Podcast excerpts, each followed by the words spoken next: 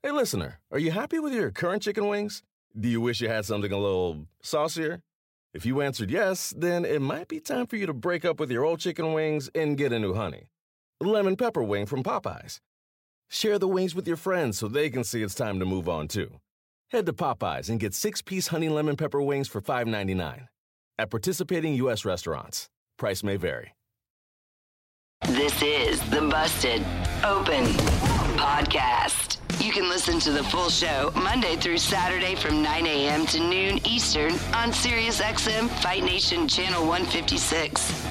Welcome to the Busted Open Podcast. This is Dave LaGreca. On today's episode, WWE Hall of Famer Bully Ray and I talk all about NXT TakeOver Vengeance Day and what a takeover it was. It's amazing. That company just knows how to reload, and they did that in a big way last night with NXT TakeOver. Also, we go back to Saturday and no surrender from Impact Wrestling with the guy who is in the main event, our very own Tommy Dreamer, right now on the Busted Open podcast. Johnny Gargano against Kushida for the NXT North American Championship. Bully, I mean, wow. I, I mean, seriously, wow. What a great match between those two last night. I might have given that match the edge in match of the night. I know we're going to get to Balor and Dunne, which was a phenomenal match with great psychology. But man, Kushida and Gargano, Oof. really great. Um, you know how I talked about in the first match, if they really wanted to protect Raquel, Raquel Gonzalez, all she had to do was hit her finish. I'm sorry. If they wanted to protect Shotzi, mm-hmm. all Raquel had to do was hit her finish twice and it would have been fine. What was the finish of Gargano and Kushida? What were the last two moves? The, his DDT. DDT on the ramp, DDT in the ring. Yep. One, two, three. That's exactly what I'm talking about from the first match. You don't have to have two women cover anybody. But getting back to Johnny and Kushida, excellent. It was excellent. Johnny is hitting a certain stride over there where you know how I talk about Dave when I see guys work and it's effortless because they're not thinking at all? Yeah. That's what I see in Johnny. Johnny is so cool, calm, and collected within his game. He knows the match. He's not worried about uh, memorizing a match or remembering a match. He's going out there and he's performing. He's going out there and he's working.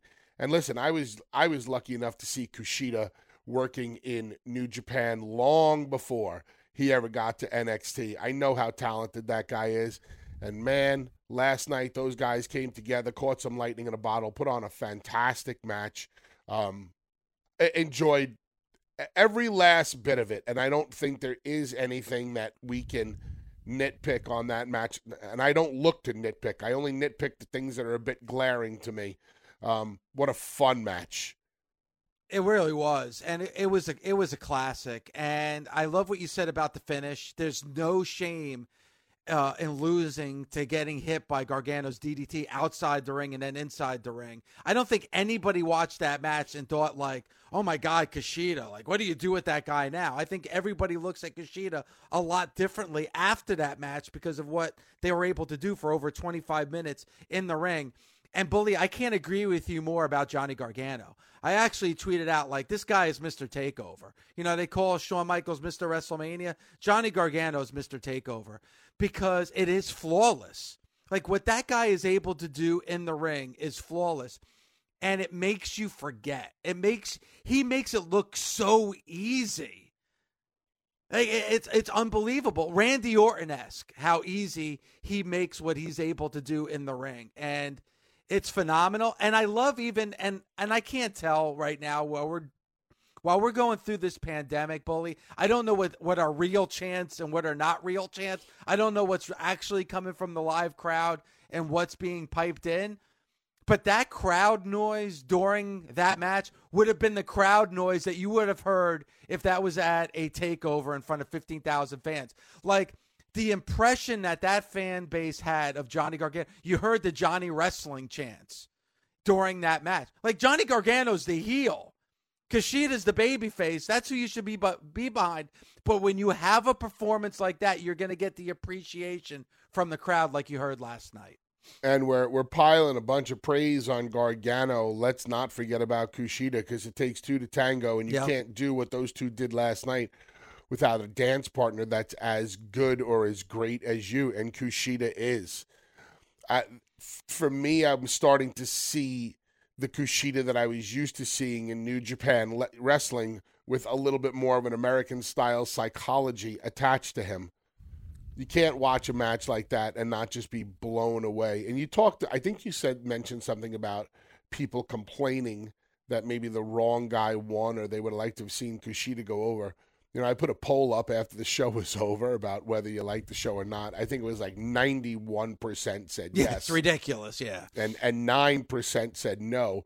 But some of the people who said no were like, I said no because the people that I picked didn't win.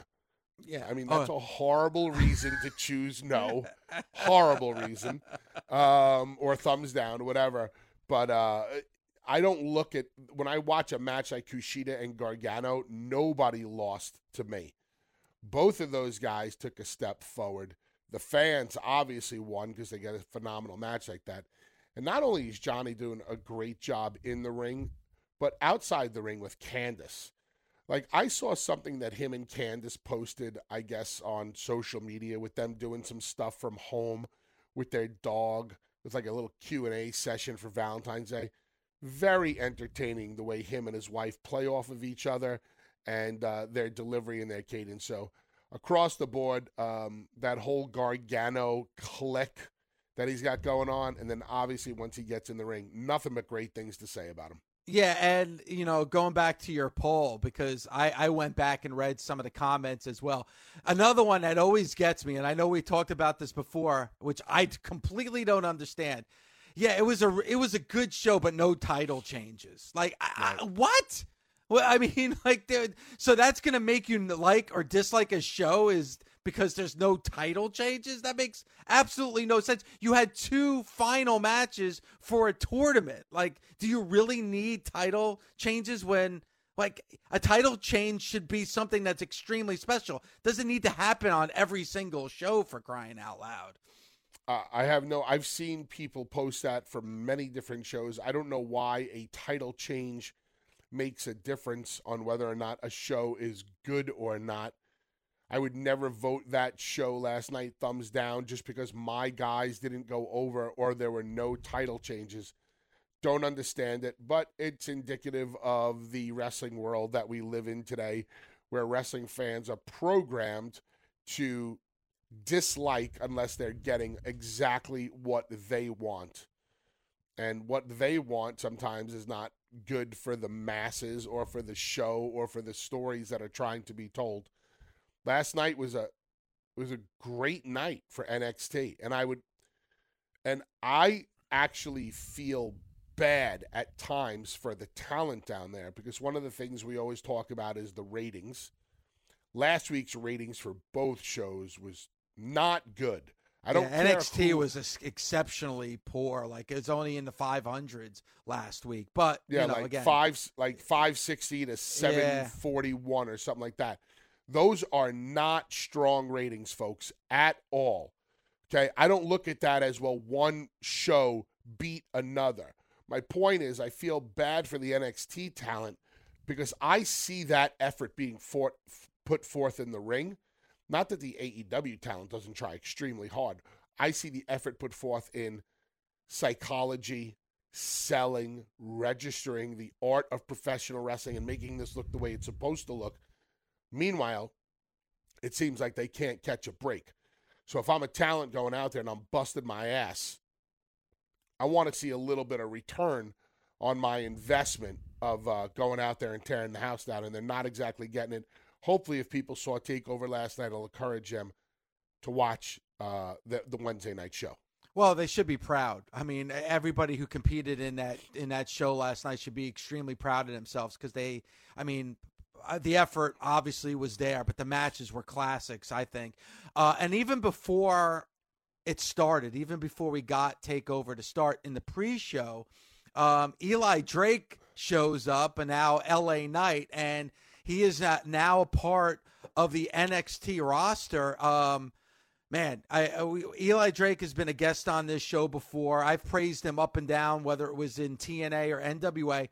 I always felt like that guy was always on the cusp of something, but I always felt was never used in the right way. Probably of of all the organizations he was with, NWA probably used him more than a lot of the other organizations he was with in his career. Um, good to see him sign with NXT, and I'm really excited how they're going to use LA Knight moving forward for that show. LA Knight, Eli Drake, incredible ability on the microphone. Very good talker, very witty, very quick, great promo guy, good in the ring. I think he's going to be a good addition to NXT once they carve out his character and we see what he can do because uh, his promo skills, like I said, exceptional, really, really good. No matter anytime I've seen him on the mic, he he uh, he far exceeds anything and everything I was expecting. In the ring, like I always say, all you got to be is okay, good, fair. Because if your promo skills are that great, that'll carry you all the way through. Um, NXT's work rate is way up there, so he's going to have to bring it. He hasn't been wrestling, he hasn't been in that ring in a long time. It's been a while. So, so this is the beauty of the performance center: getting in there, moving around, rolling around, knocking that rust off, and getting better at what you do. And he was somebody with TNA right in that um, that transition from TNA to Impact, like right at the end of the Dixie Carter reign.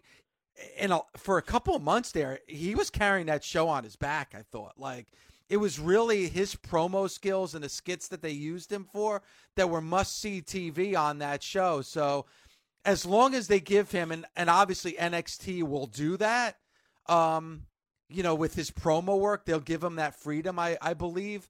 Uh, maybe even tone it up a little bit as well. I, I'm expecting some big things. Now, I know you're not an age guy, but when you look at NXT, they call NXT the quote unquote developmental show. You know, Eli Drake is 38. So you know, I'm interested to see how long he's going to be a part of NXT before they may move him on to the main roster. I always talk about how NXT has the hardest job out of anybody because uh, Hunter's got two guns to his head. He's got the one gun of the Wednesday Night Wars and the rating with AEW. His other gun to his head is Vince McMahon's because he never knows when Raw or SmackDown or Vince is going to pluck talent from NXT. They try to give them a, as much of a heads up as possible but if Vince were to call him this t- today on Monday morning and say, "We want you know whoever Johnny Gargano," well, it's that that's it. It's a done deal. Um, Hunter is trying to replenish the talent. Look, so he went outside of uh, uh, of of the company this time instead of building somebody up like they're doing with their younger tag teams. He went and he found a guy that is exceptional on the microphone in LA Knight. Uh, it should it should work out. Um, I don't know why it wouldn't. Um, so so yeah. Uh, do you think NXT has a more difficult job than any other company right now? Oh, of course. We talked about this last week because you know at some point you're building up a superstar to now leave your show and go to another show. I mean, that's right. going to happen. And and that's why I bring up Eli Drake. I'm I keep calling him Eli Drake. He's LA Knight now. But LA Knight is not somebody that's going to I don't think is going to be with NXT for a long time. I mean, when I look at LA Knight, I look at somebody that Vince McMahon is going to fall in love with. Like you just mentioned about how great he is on the microphone he his personality and character, I think, far exceeds what he's able to do in the ring. And that's not taking away what that guy could do in the ring. But you always say, you know, when it comes to Vince McMahon, you know, he doesn't like just the wrestlers. He wants he it's sports entertainment. He wants personality. He wants character. That's LA Knight.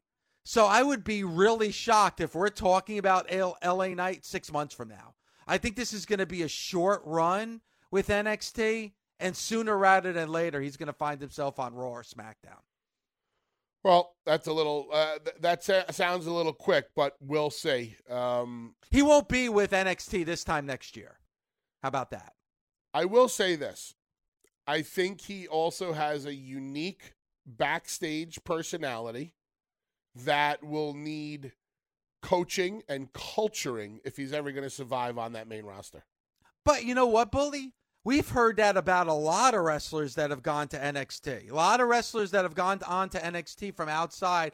You know, I've heard things, and again, I just hear things. I'm not saying that these are facts, but you hear things, you know, through the grapevine. Oh, this this person could be a little difficult, or this person's got a bit of an ego, blah blah blah. But it seems to snap in line once they get to NXT. NXT has built a culture with themselves. You see this with winning organizations, right? You hear about that with Bill Belichick and the Patriots or or the Pittsburgh Steelers. There's a culture about that team, uh, a, a winning attitude where they can take players that have maybe had uh, mishaps on other teams, and then they go there and they find, oh wow, they find a way to fit in with the roster, to fit in with the team, and go on and win Super Bowls. I didn't say anything about him fitting in with NXT. I was saying if you ever you were moving him up to the main roster very quick. What I'm saying is there are some personality traits that he will have to be WWEized Okay. and uh, you know reprogrammed to the WWA WWE way of doing things, speaking uh, their version of political correctness. So it's better off if he spends some time in NXT, and then when you know you're absolutely positive, then you move him up. well, this is an interesting point by you, Bully, because I remember Finn Balor talking about this years ago about moving from New Japan to the WWE. And not so much about like an attitude or a culture or about, you know, hey, we do things a certain way, but just the fact that it's truly a TV product with the WWE. You you have to be aware of where the cameras are. You have to be you have to know where you need to be when it's time for a commercial break. Like those are little things that probably a viewer takes for granted that really has to completely change the way that you do things in the ring with the. WWE. Absolutely, you you have to learn the WWE way of doing things because the WWE there is no other way of doing things. This is why I say that talent that comes up in the WWE system that only knows the WWE could run into problems if they're not ever working for the WWE anymore because you're just used to that way. People that have traveled the world before they get to the WWE and have all of that time and knowledge and seasoning under their belt tend to fare better within the company than those who are, you know, brought up in the system and then have to leave it. I've seen talent who have only worked for the WWE leave and then have to go fend for themselves on the outside who have not done well at all. And and we've heard I mean we've had Cody on this show soon after he left the WWE because he was brought up in that WWE way and when you go on the indie scene and you're wrestling for the indie scene in a lot of ways it's like things that may have been done for you you know how you now have to do for yourself not saying that you can't do it but it's a it's a bit of a wake up call and, and understandably so too bully you're used to a certain way for years and being trained a certain way and it's a, it's a lot different once you get outside that bubble of the. WWE. Considerably different. The machine takes care of everything for you. And when you leave the machine, you have to take care of everything on your own and for yourself. Hey everyone, this is Kirk Morrison. This is Greg McElroy. And this is Nate Burleson. With the 2020 NFL season finally upon us, we're excited to announce three new NFL podcasts from SiriusXM. On Total Coverage, we'll explore the hows and the whys behind the week's biggest results. On Inside the Pocket, we will go under the helmet for all the quarterbacks in the NFL. And on 17 weeks, Jamal Adams, Emmanuel Sanders, and Eric Ebron will discuss the latest NFL stories straight from the locker room. New episodes of all three podcasts will be available every week on the SiriusXM app and wherever you get your podcasts. Let's get into the men's final in the Dusty Rhodes Tag Team Classic, MSK and the Grizzled Young Veterans. I love the story that they told that the Grizzled Young Veterans were here last year, not able to finish the job, and MSK, the upstart tag team that are kind of the quote unquote indie guys. Uh, Wade Barrett did a phenomenal job telling that story before that match took place. And uh, one hell of a match between those two teams last night, Bully. Very exciting match. But I know this is a match that you had an issue with. So what was let's get your issue out of the way first. Okay, and and I tweeted about this, and I got hammered on Twitter, which I, I'm fine. I'm just giving my opinions. But watching that match, it's like I just all I did was make the comment. All I said, they should just get rid of the tag rope. That's all I said. I didn't call out a team. I didn't call a particular match. All I said was, at this point, they should get rid of the tag rope. And then everybody, you're nitpicking, you're an AEW home. I, I all I said was at this point they should get rid of the tag rope because quite honestly, bully, whether I'm watching NXT or AEW or pro wrestling in general, they should get rid of the tag rope because they don't use the tag. They use it sometimes. Now, let me start by saying this. I grew up when it came to tag team wrestling to making a quote unquote official tag, you had to be holding onto the tag rope. Your your arm that you tagged in with had to be over the top rope, right? That's how that was like what a quote unquote official tag.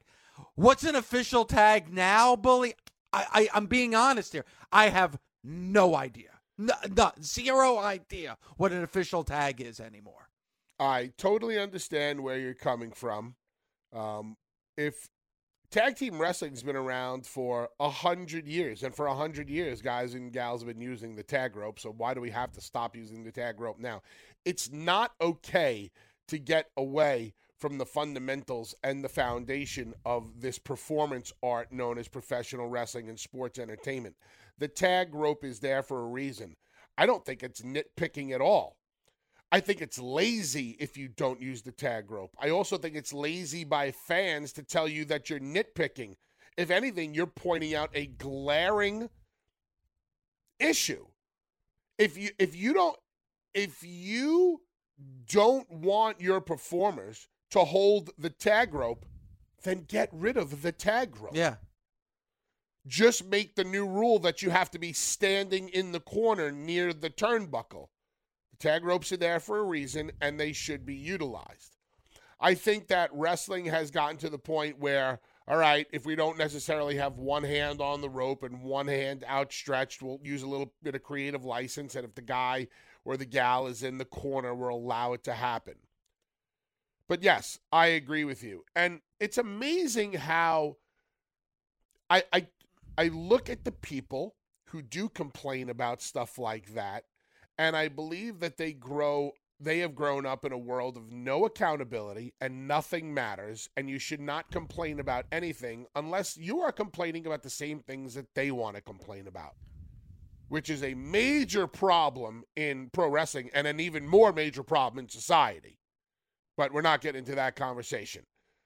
Exciting match between these two young teams um, despite the fact that there seemed to be a lot of chaos at the end with guys coming in the ring and out of the ring and you didn't know you know did you not know who was legal? I i was able to follow it because i thought the ref in this match did a good job of if somebody went for a cover the legal guy pinned the legal guy. If there was a save he then got up counted the illegal guy made him get out then made the legal guy and illegal guy tag Exciting tag team match, fun tag team match.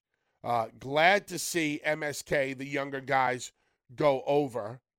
There was one part of the match that once again uh, didn't really make sense, and I and I talk about this all the time. Uh, MSK did an amazing diving. No, no, I'm sorry. It was the young vets. They're the ones that did the Doomsday device, correct? Yes. Grizzled Young Vets did an amazing diving doomsday device to the floor on one of the MSK guys. Wes Lee, now, I believe. Okay. I was very happy to see the guy sell for as long as he did because he sold for about 90 seconds to two he, minutes. He sold for a while, yeah. Yeah before he finally came in and got back involved in the uh, action. And like nothing happened too. By the way, I wish, I wish that. I mean, again, I know it sounds like, but I wish you, you know, could sell. Even though you're back up on the ring apron, could still sell what just took place ninety he seconds. He kind ago. of did, Dave. He okay. kind of did. Okay. He did a little bit because the minute he came back in the ring, I'm like, he's back in the ring after a doomsday device on the floor. I mean, to me, that's something that takes you out of the match completely. He came back in, he did a little something, he stumbled, he sold a little bit, got his composure back before they hit the finish. Um, th- there was also a, a, a moment in the match, and I want to compare this to something that I said last week, so you you you have a better understanding of what I was talking about. Remember the women's match on AEW with Leyla Hirsch and and um, Thunder Rosa? Mm-hmm. We were talking about Leyla Hirsch going for the same move twice, missing the same move twice, and I said that makes a young babyface look a little stupid.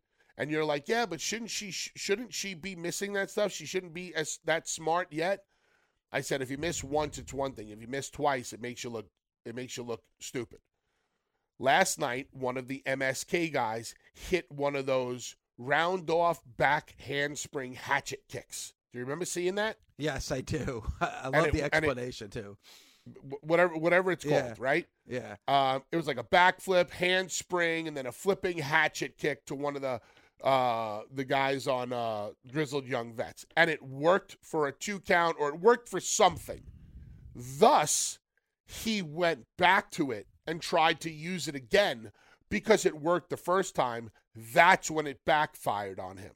So the baby face went to go use the ma- the, the move twice, but the second time the heel was smart enough to counter it. That's when you're pr- utilizing the move properly. I just wanted to bring that forward so you understood what I was talking about. No, but I, week. but I think we're on the same leg, leg uh, wavelength with that because again, MSK is a team that's been around for a while. Even though they're new to NXT, they've been around for a while. They're a great tag team, and they're in a a finals match.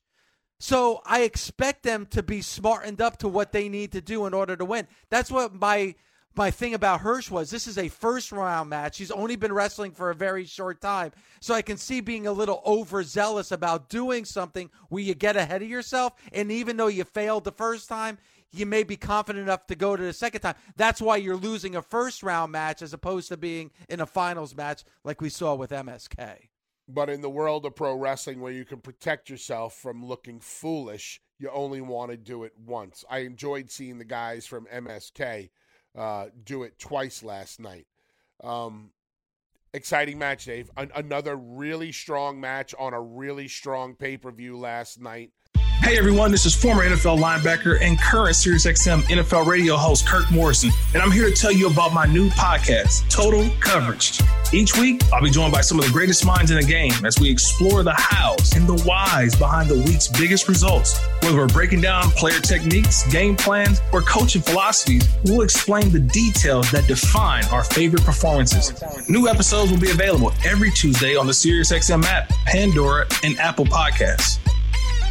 We have the Undisputed Era and Finn Balor kind of posing in the middle of that ring. And then Cole hits Finn Balor with the super kick and then hits Kyle O'Reilly with the super kick and leaves Roderick Strong just puzzled in the middle of that ring. And then Adam Cole at the top of that entrance ramp just looking down on just a complete confusion at the end of that match. What a way to end a takeover. I got to tune into uh, to uh, NXT on Wednesday night. They're making me tune in. I want to see what the follow up is. I want to see what's going to happen next. And I and I encourage more people to tune into NXT because I believe they are telling great stories and giving you great in ring action. I- Yeah, I, and- I encourage. I actually, I, let me take that back. I encourage everybody to watch everything. Yeah, I mean, I, I really do. I, I, I again, I go back to NXT and AEW consistently having the two best shows of the week in pro wrestling, and uh, I'd like to see uh, the viewership go a little bit higher, and because I, I, I really do think it's better than anything going on right now. But that's beside the point. Beside the point is that we are getting great stories, we are getting great moments. Um, and I think both AEW and NXT deliver those great matches and great moments on a consistent basis. And when you look at NXT right now, Adam Cole, baby, you forgot about me. You're thinking you're thinking about Finn. You're thinking about Karrion Kross. You're thinking about all these. Don't forget about me. He made a statement at the end of that show last night. And with all of the great wrestling that we saw last night, the great matches, what did you leave the show thinking about? You're thinking about uh, Cole Adam and Cole. the Undisputed Era. And here's the thing, Bully. Now, let me ask you this. What if that would have happened in the middle of the show? I still think it would have been strong enough for that to be the takeaway that you remembered for, that that you'd be remembering this morning.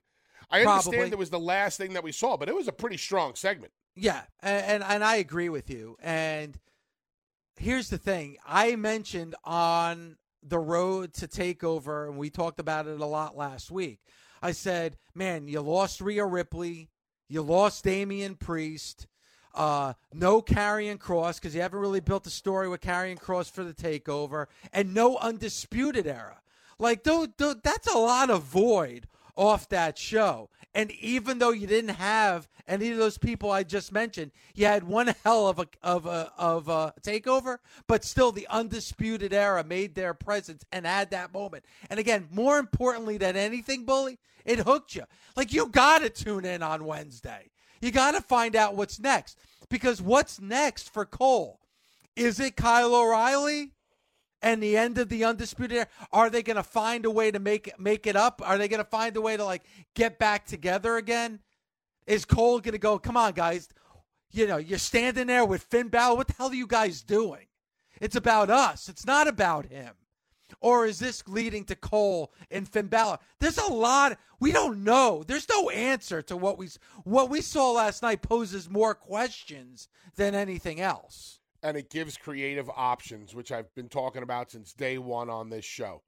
And if if creative has options as fans, we're going to be more intrigued to see what direction they go in. I mean, think of the possibilities of Cole versus O'Reilly, right? Yeah. Cole, O'Reilly, Balor. Uh, the tag matches, maybe uh, maybe uh, uh, Balor and O'Reilly versus Cole and Roddy. So many potential great matchups here. Now, the wrestling can be off the charts and the story can be off the charts. It's the amount of eyes that are on the product. And I think NXT really has to work hard on their weekly show to encourage more people to watch their product. Because lately, ratings wise, despite the fact that we come on here every Thursday and we're speaking glaringly about the NXT show, the ratings are not doing that well. And I don't want to put too much emphasis on it, but it is indicative of, you know, what's going on. And that's why I say I feel a little bad for the NXT talent because they are they're working so freaking hard for so little return. Uh, the story that we're going to wind up getting from the Undisputed Era breakup and, uh, you know, Cole and O'Reilly and Balor, it's going to be, it's going to be fun. Yeah, It's gonna- is. It's going to be really entertaining to watch, and I just hope as as many people as possible invest in it, because to me, that'll be the closest to doing it the right way, when the story makes sense and then the payoff match makes sense and delivers. You know what's unfortunate for both AEW and NXT when it comes to Wednesday nights? Uh, always on Wednesday nights, like the top, you know, you look at the top shows on Wednesdays. It's not some TV show on ABC, NBC, or CBS or some top streaming show on Netflix. It's what's going on politically in our world. Like they're doing a great job of hooking you in on Wednesdays to tune in to you know into an into a news show because it always seems like whatever developments taking place always falls on a Wednesday night. And it's it's crazy to think about, but I always feel bad. Like Wednesdays is always like the big top news story is taking place like on a Wednesday night, and AEW and NXT obviously are suffering from that because of real world issues that we're going through right now. It always seems to to find its head on a Wednesday night. So you know, hopefully, you know, things are going to start calming down. Uh, Bully, I, I know we talk about it a lot. How can you not? This last year, obviously, the big story, even in our community, has been the pandemic and COVID 19. And nothing, no, no, no sport has suffered more from this than pro wrestling. I look at hockey, I look at what we just saw in the Super Bowl, I look at the NBA, and obviously it's got a different feel and look to it, but it hasn't really hurt the product. I think the lack of crowd has really hurt pro wrestling, and I just want things to go back to normal, just to, eh, for for you know obviously the safety of our country and the safety of the world. And there's been so much more important things than pro wrestling during this last year. But you you understand what I'm saying? The effects have really crippled pro wrestling in a lot of ways.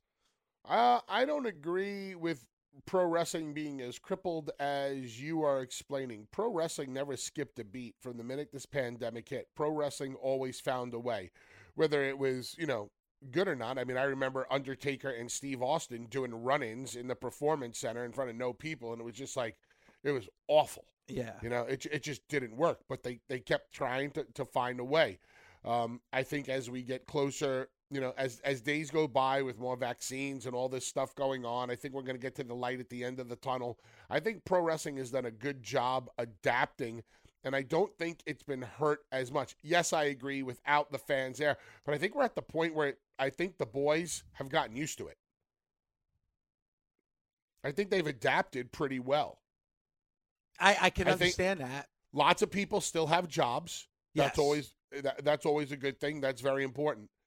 Um, and I can say from what I've seen from every show, from Ring of Honor to Impact to Raw, SmackDown, NXT, AEW, I think each show has done its absolute best to adapt to the situation. I do think Ring of Honor and Impact need to kind of keep up with the Joneses because they don't have any type of fans in uh, in attendance. There's no presence there, whether that's a Thunderdome or a, a or a small live audience.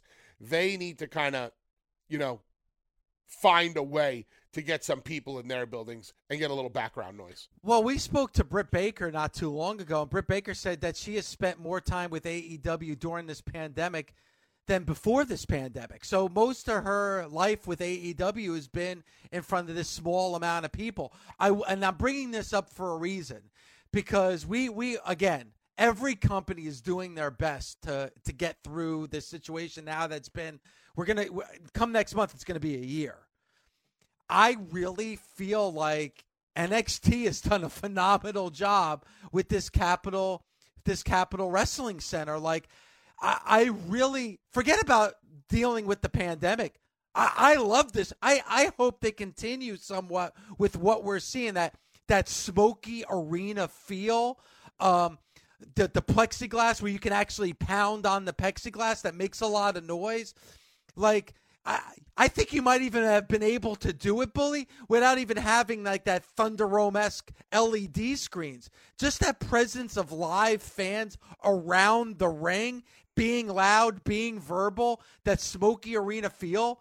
I, I, I'd rather see that than what I'm seeing with the Thunderdome on Raw and SmackDown. And listen, kudos to them coming up with the Thunderdome concept. I gotta, I gotta say, I like the NXT way a lot better. Sure, the NXT uh, presentation is dark and gritty, and it reminds you of things like the ECW Arena or the Elks Lodge or or atmospheres like that. I agree with you. When it all comes back, I want to see that same look from NXT, just with a full house of people. Get rid of the video screens. I'm not. I think the video screens are an incredible um, idea that they've come up with during this time, whether it's the NBA who did it or professional wrestling. It, it, it's exactly what was needed to get by. But once this is all over, get rid of the video screens. I don't want to see the video screens anymore. The video screens don't do a damn thing for me. I want to see people back in the arenas and th- things back to normal. Um, but I- I love what NXT does on Wednesday nights, but AEW has also done a phenomenal job with the small amount of people that they, they let in there. As cool as it is to have NXT fans pounding on the plexiglass and the look and feel of the uh, Capitol Wrestling Center, I don't think anything is really better than those couple of hundred people in Daily's place actually singing Judas. Yeah. I mean, that to me, and and because of what we've gone through, when I hear those couple of hundred wrestling fans singing along to Jericho's song, or chanting, or or or singing along to Jungle Boy's song, that's what I yearn for. That's what I want to see. Yeah, I, I agree with you. And again, you know, kudos to all the companies for doing their best. But I do like that feel of the Capitol Wrestling Center uh, for NXT. And we mentioned this before because, you know, Triple H said it. They're going to kind of try to take the lead of what uh, the NFL did for the Super Bowl in Tampa. Obviously, WrestleMania is going to be in the same stadium as we just saw with Super Bowl 55. And they had between 25,000 and 30,000 fans. And I thought, listen, watching that game, you could have told me that was a stadium full of 80,000 fans. I would have believed you. And I know a lot of it was the cut, cardboard cutout. So what? If I'm the WWE, I do the same thing. I have the cardboard cutouts and I have 25,000 to 30,000 fans in attendance. And I think that's enough to get us through WrestleMania 37 and actually look at WrestleMania 37 a lot like we did prior to WrestleMania 36. Hey, everybody, this is Fran Fraschilla, host of the podcast World of Basketball. The game of basketball has truly become a global game. Markovic fires it into Mickey, and somehow it goes in. Each week, I talk with the players, coaches, and executives who have led the way in growing the game of basketball around the world. Real Madrid have stolen victory from the jaws of defeat. Episodes are available every Thursday on the SiriusXM app, Pandora, and Apple Podcasts. You think the band's coming on at 8 p.m., but they don't come on till quarter after 8. Just builds the anticipation. Tommy's like the Axl Rose of Busted Open. Before you guys hit me up, I was actually watching ESPN, and twice the screens froze on ESPN. It's what you do when you do live television, live radio. So it's all good. No, we're having major, major ice storms throughout the country right now. I know that Texas is getting hit really, really hard. So we, we hope everyone's safe. And please, if you can, stay off the roads. But uh, Tommy, you know, one thing we didn't lose power over was the show on Saturday. I hope a lot of people, a lot of our nation members turned into No Surrender. I know that it was trending. You were trending on Saturday as well. How did it feel on your birthday stepping in the ring in that championship match? Uh, that whole week from what you guys did on Busted Open, I think everyone officially thinks my birthday is on a different day because from Wednesday, then to carry it on to Thursday, to Friday, to Saturday, and then even to Sunday, because for the longest time, Wikipedia, which is always wrong, had my birthday on Valentine's Day. But um, I digress. Uh, it was awesome. Um, I would like to, uh, overwhelmed with emotions. As you know, uh, I sometimes cry a lot. Don't know if that's because of head trauma or I just because I love it. Um, everything you saw leading up to that was probably some of the realest stuff you have witnessed on television. And, you know, everyone taking the time to do videos or, or just tweeting and just telling me or sending me pictures of like times I met them. They're all flashbacks and moments. Uh, like I said in the promo, I was wanted to give one great moment. I think a lot of people are thinking that I'm retiring, which I'm not. I am going to take some time off, uh, which I'll get into on Wednesday. But I was I was happy with uh, the match. Um, I got to be totally honest. When Rich hit me with, oh my God, what is going on? Why do we have refraction? When Rich hit me with um, his finish, I did not want to kick out. I had no more wind left in me. That is a big, big issue without fans because adrenaline. Um, when my finger got messed up, I would have uh, just kicked into the next gear because of the fans. So that was a big key element that I really, really did miss. And I couldn't go to that next gear. Um, you know, and I was happy with the performance. I was happy with everything out. I also got kicked dead in the face and in the eye by Rich Swann when I went for a pile driver on him. And I was like, holy cow. And next thing you know, I took a handspring uh, cutter from the apron, which is an amazing move. I haven't watched the match back. Uh, I just watched, you know, clips on social media. So I'll watch it back just to, to see uh, how the overall pay per view went because I haven't seen it. After the match was over, uh, when you were giving Swann his props, uh, Moose slid in, nailed Swann in the back of the head, hit you with a modified uh, rock bottom, um, and proceeded to stand there. Uh, Moose looks great. Phenomenal shape right now, but Moose always really looks great. And I've seen Impact hit the start stop button on him so many times. Um, do you have high hopes for Moose this time around?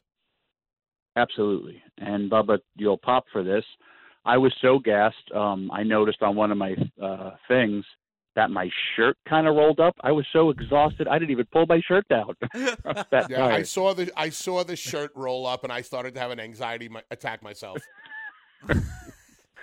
um, yeah, man. There's a. Uh, listen, that pay per view has a lot of people talking, which is good. Um, now with New Japan, which has been a damaged relationship for a long, long time, and now that we have, uh, you know, Juice and Finlay in there, this Tuesday shows there's a lot moving forward. I got to say too, Rich got hurt uh, in our match, and like a champion, he kept on, you know, going. Uh, myself too. It's it's funny because and Bubba can attest. One time uh, you could go back and look at it. Bubba put a ladder on me and gave me a senton with a ladder and absolutely crushed me. He crushed himself. And we went in the back and we were like, whew. And I was like, dude, it felt like a Volkswagen landed on me. I was like, you got to be lighter. And he was just like, I never hit it. and we both got hurt from hitting it. With my finger, I would love to say it was this great heroic action. Uh, I just went to do a, a clothesline off the apron that I did a million times, and Rich moved, and my own fat rolled on my own finger. So I just dislocated my own finger. Um, but I've also, I think this is the 18th finger that I've broken. So that's okay because, um, you know, I'm going to go two more fingers and then maybe I'll call it a career. You, you know, Tommy, you mentioned on the show last week that this was probably your last uh, championship match. And and who knows what's going to happen in the future? Like you said, you're going to address some things on the show on Wednesday, Tommy. But uh, if that was your last championship match, were you happy? I know you're not happy with the outcome, but are you happy with the performance?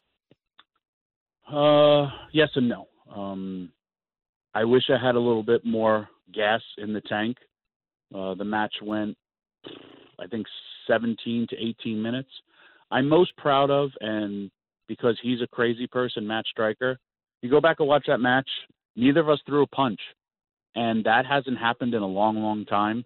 And the fact that we could keep um, people's interest for the longest time and neither of us threw a punch was uh, kudos to Rich. And I guess I guess I'll ring my own bell. Um, kudos to, to the match. And there was there was glimmers and moments that I loved and then there was also like, I mean, I'm telling you, I was sucking wind, and I was just like, why, why, why? And then afterwards, because I I haven't blown up, dude. I probably haven't blown up in since the early '90s, but without fans, like you have no clue. Adrenaline is nothing. Like even if when the thing happened with my finger, if there was fans there, I probably would have been able just to keep going and you know, but it was a combination kick to the head, your fingers killing you, and I was just like, I, I freaking need a break. I need water. Uh, and that, you know, without that adrenaline going, like sometimes with adrenaline, literally you feel nothing. Uh, I've been put through tables, fallen off tops of buildings, but the crowd rush and that performance gets brought out. But without the fans there, I'm like, what the hell is going on with my body? Plus, I'm also 50. That may have something to do with it. The uh, you were talking about Striker and giving him props for what he's able to do on commentary. Um, I liked the fact that he brought up the water on the finger. Um, I, you know, I'm critical on the show about refereeing and rules and adhering to the rules because I'm a thorough believer in you can do anything and everything you want within the parameters of the rule book of pro wrestling, whether that's a 10 count or whatever. So there was a long, exaggerated pause in the middle of the match for your finger, uh, creative license, whatever. But I saw you pour water on your finger, and I thought it was extremely hokey. But then Striker said he poured water on his finger to see if he still had feeling in it. And I was like, wow, that is such a great line and made something like pouring water on a finger. It's like when all the young boys rushed to the ring in in, in All Japan and New Japan with like bottles the red water. bottles. Right, exactly. Um, and you know nothing is really going on, but he put credibility on it, and I thought he did a great job with that. Yeah, him and D'Lo uh, have stepped up on their on the pay per views, and it's added to the show on the the TV show as well. And like I said, this was um, I would like to say it's uh, gonna be. I don't want to say goodbye for me, but I'll be stepping away from you know on camera stuff for a bit, and you know doing it was it, there's uh, there's so much more stories to be told, and uh, I had my great moment. Um, unless uh, WWE needs Drew McIntyre on my 51st birthday, maybe I'll face him.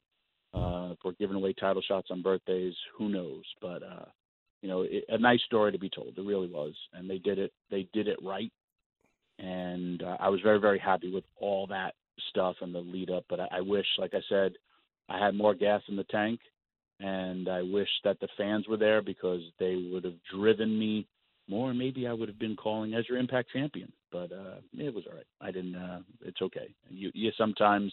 I think a match helped Rich. The match helped prolong the storyline with Rich and Moose, and I'm expendable. I'm okay. They could literally. I could show up in AEW on Wednesday and be like, "Oh, Tommy Dreamer, where you been?"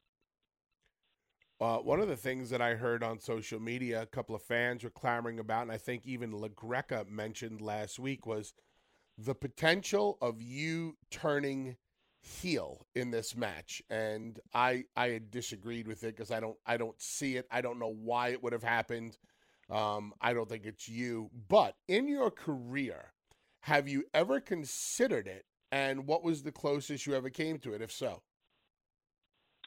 I wanted to recently um, turn on Tessa Blanchard when she was the champion uh, because of we had you know COVID was going on and we had all these different scenarios and we were losing a lot of uh, talent situations. And I literally was just wanted to steal the Mr. Wrestling number two Magnum TA, and I have such a close bond with Tessa.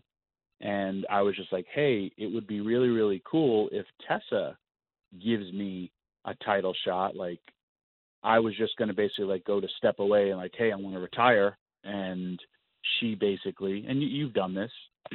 I I want to get out, but she doesn't let me.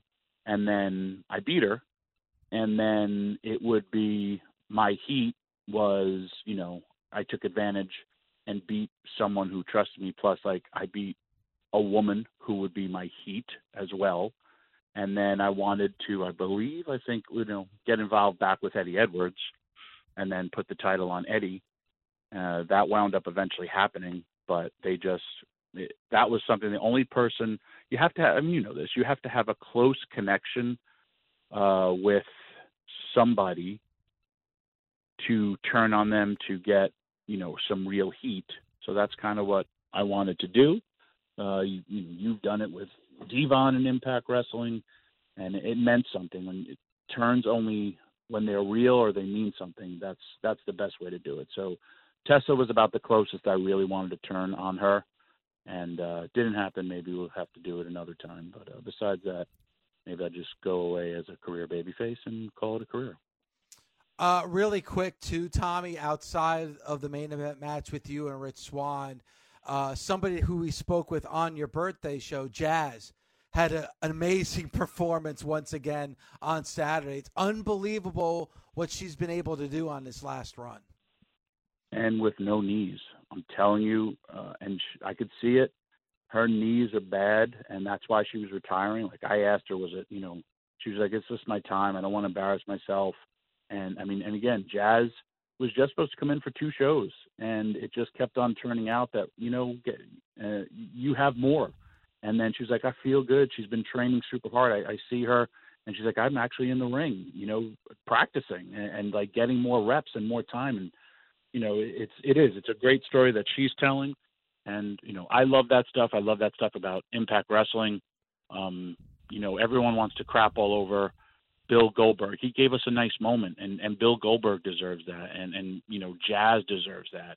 Hell, I the scenario that played out for me, if that was my last match, I'm okay with that because it they gave me nice moments, and I gave the fans and people hitting me up on social media to be trending when you're not dead is a good thing. So uh, I like that. that is good, and then Uh, quickly, Tommy, uh, before we let you go, and thanks for the time. We appreciate it. Can't wait to talk to you on Wednesday as well. Um, this, this, I mean, just a fascinating relationship with AEW and now New Japan as well seems to be coming to a head right now.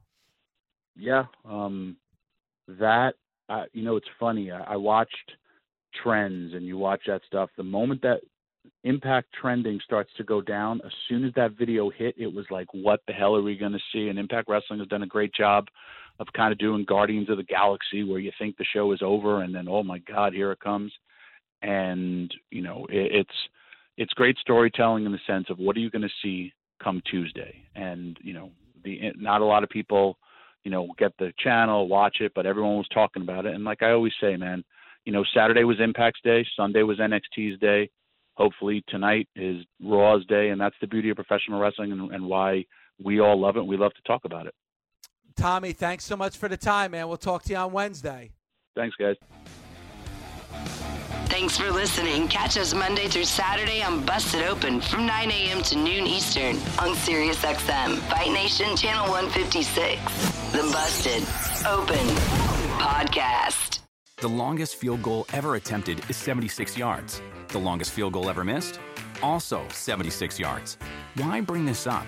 Because knowing your limits matters, both when you're kicking a field goal and when you gamble. Betting more than you're comfortable with is like trying a 70 yard field goal. It probably won't go well. So set a limit when you gamble and stick to it. Want more helpful tips like this? Go to keepitfunohio.com for games, quizzes, and lots of ways to keep your gambling from getting out of hand.